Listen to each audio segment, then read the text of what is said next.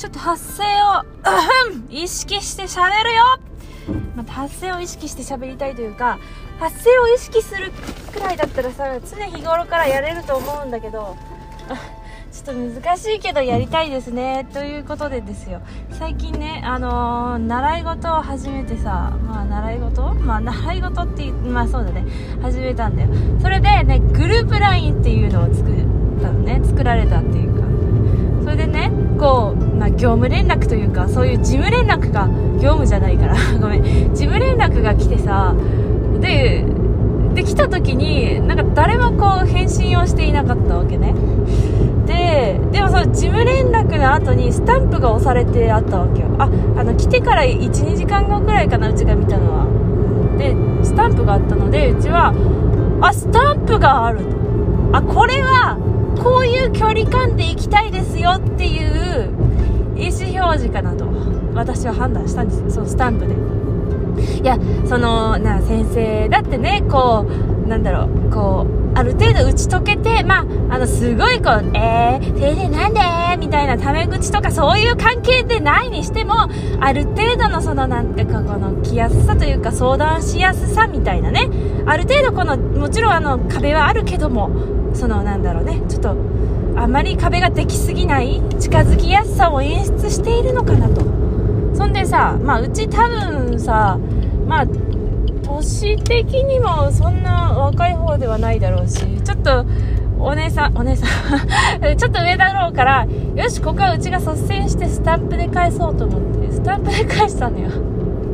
いや、スタンプできたからスタンプで返すもんだよな、と思って。とか誰も返信してねえしや。でも、返信すらもしてないから、いや、返信はすべきだよな、と思って。だって、ね、あのいくら先生であって事務連絡であってさスタンプまで使ってるのにチーンって既読だけだったらなんかすげえなんかもう検診しろよって逆の立場だったらそう思うから返信してちょっとしばらく置いといたのそしたら結構しばらく何も反応がなくてあそうそうそう。みんな何もしないんだななんて思って。思ってでもそしたらちょっと1時間か2時間後ぐらいにさ、まあ、別の人のその返信があってさそれがなんか「あお疲れ様です。なんとか方がお了解かしこまりました」みたいな、まあ、そんなに長くないけど短い。っていう一文があったの。あっと思って。あいやあまあそっち系で行くんだね。なんかまあうちがスタンプでしたからスタンプで行くのかなと思ったけど。なんかやっぱそんなそんな丁寧な感じで行くんですね。なんて思って。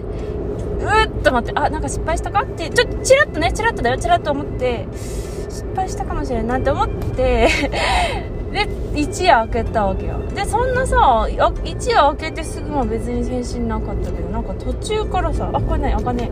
あの途中からなんか午後かななんか3時くらいかなからなんかどんどんどんどんその通知が来て通知入れるようにしておいたんだよねそれでね。あそしたら「お疲れ様です」なんとかなんとかで「じゃあ了解しました」みたいな。なんとかまあ二言くらいだねさすがに。っていうのがもうババババババババ出てきたえっ？と待って。みんなそんな「お疲れ様でした」了解しました。みたいななんかダーって何人も返信来てて。えーっと思って。まあ確かにねいやでもあいやうっとって まあそういう返信がいっぱい来てたっていうでうちはもうすげえうち空気読めねえやつじゃんと思って。まあ、一番最初だったからさ、どういう空気感かもわかんなくて。まあ、そもそもでもね、なんかね、そういう担当の人が2人いてさ、片方はなんかすごいこうなんだろう、もうちょっと気さくに気楽に来てほしいみたいな雰囲気の人だったのよ。なんか見た目も。見た目もって言うと失礼かもしれないけど。なんかもう本当になんかフランクにねっていうことは言わないけど、なんかものすごくそういうそういう感じで来てみたいな、陽キャ陽キャ陽キャみたいな人で、もう一人はちょっとそう、わかんない、そう、わかんない。ど、な、何を思っているかわからないタイプの人よ。ね、いるよね。ちょっと、どっちかっていうとそっち陽キャに比べると陰キャなんだけど。で陰キャのメッセージだったしでもスタンプつけてたから陰キャなのにいや陰キャって失礼だよすごく。ごめんね。ちょっと分かりやすく言ってるだけなんだ。本当にそうなの陰キャなのにスタンプもつけてよしそういうさっきのその陽キャの説明もあったからさフランクに行ったらいいんだなって思ってる全然空気読めてないのは私だった。すげえショック受けて。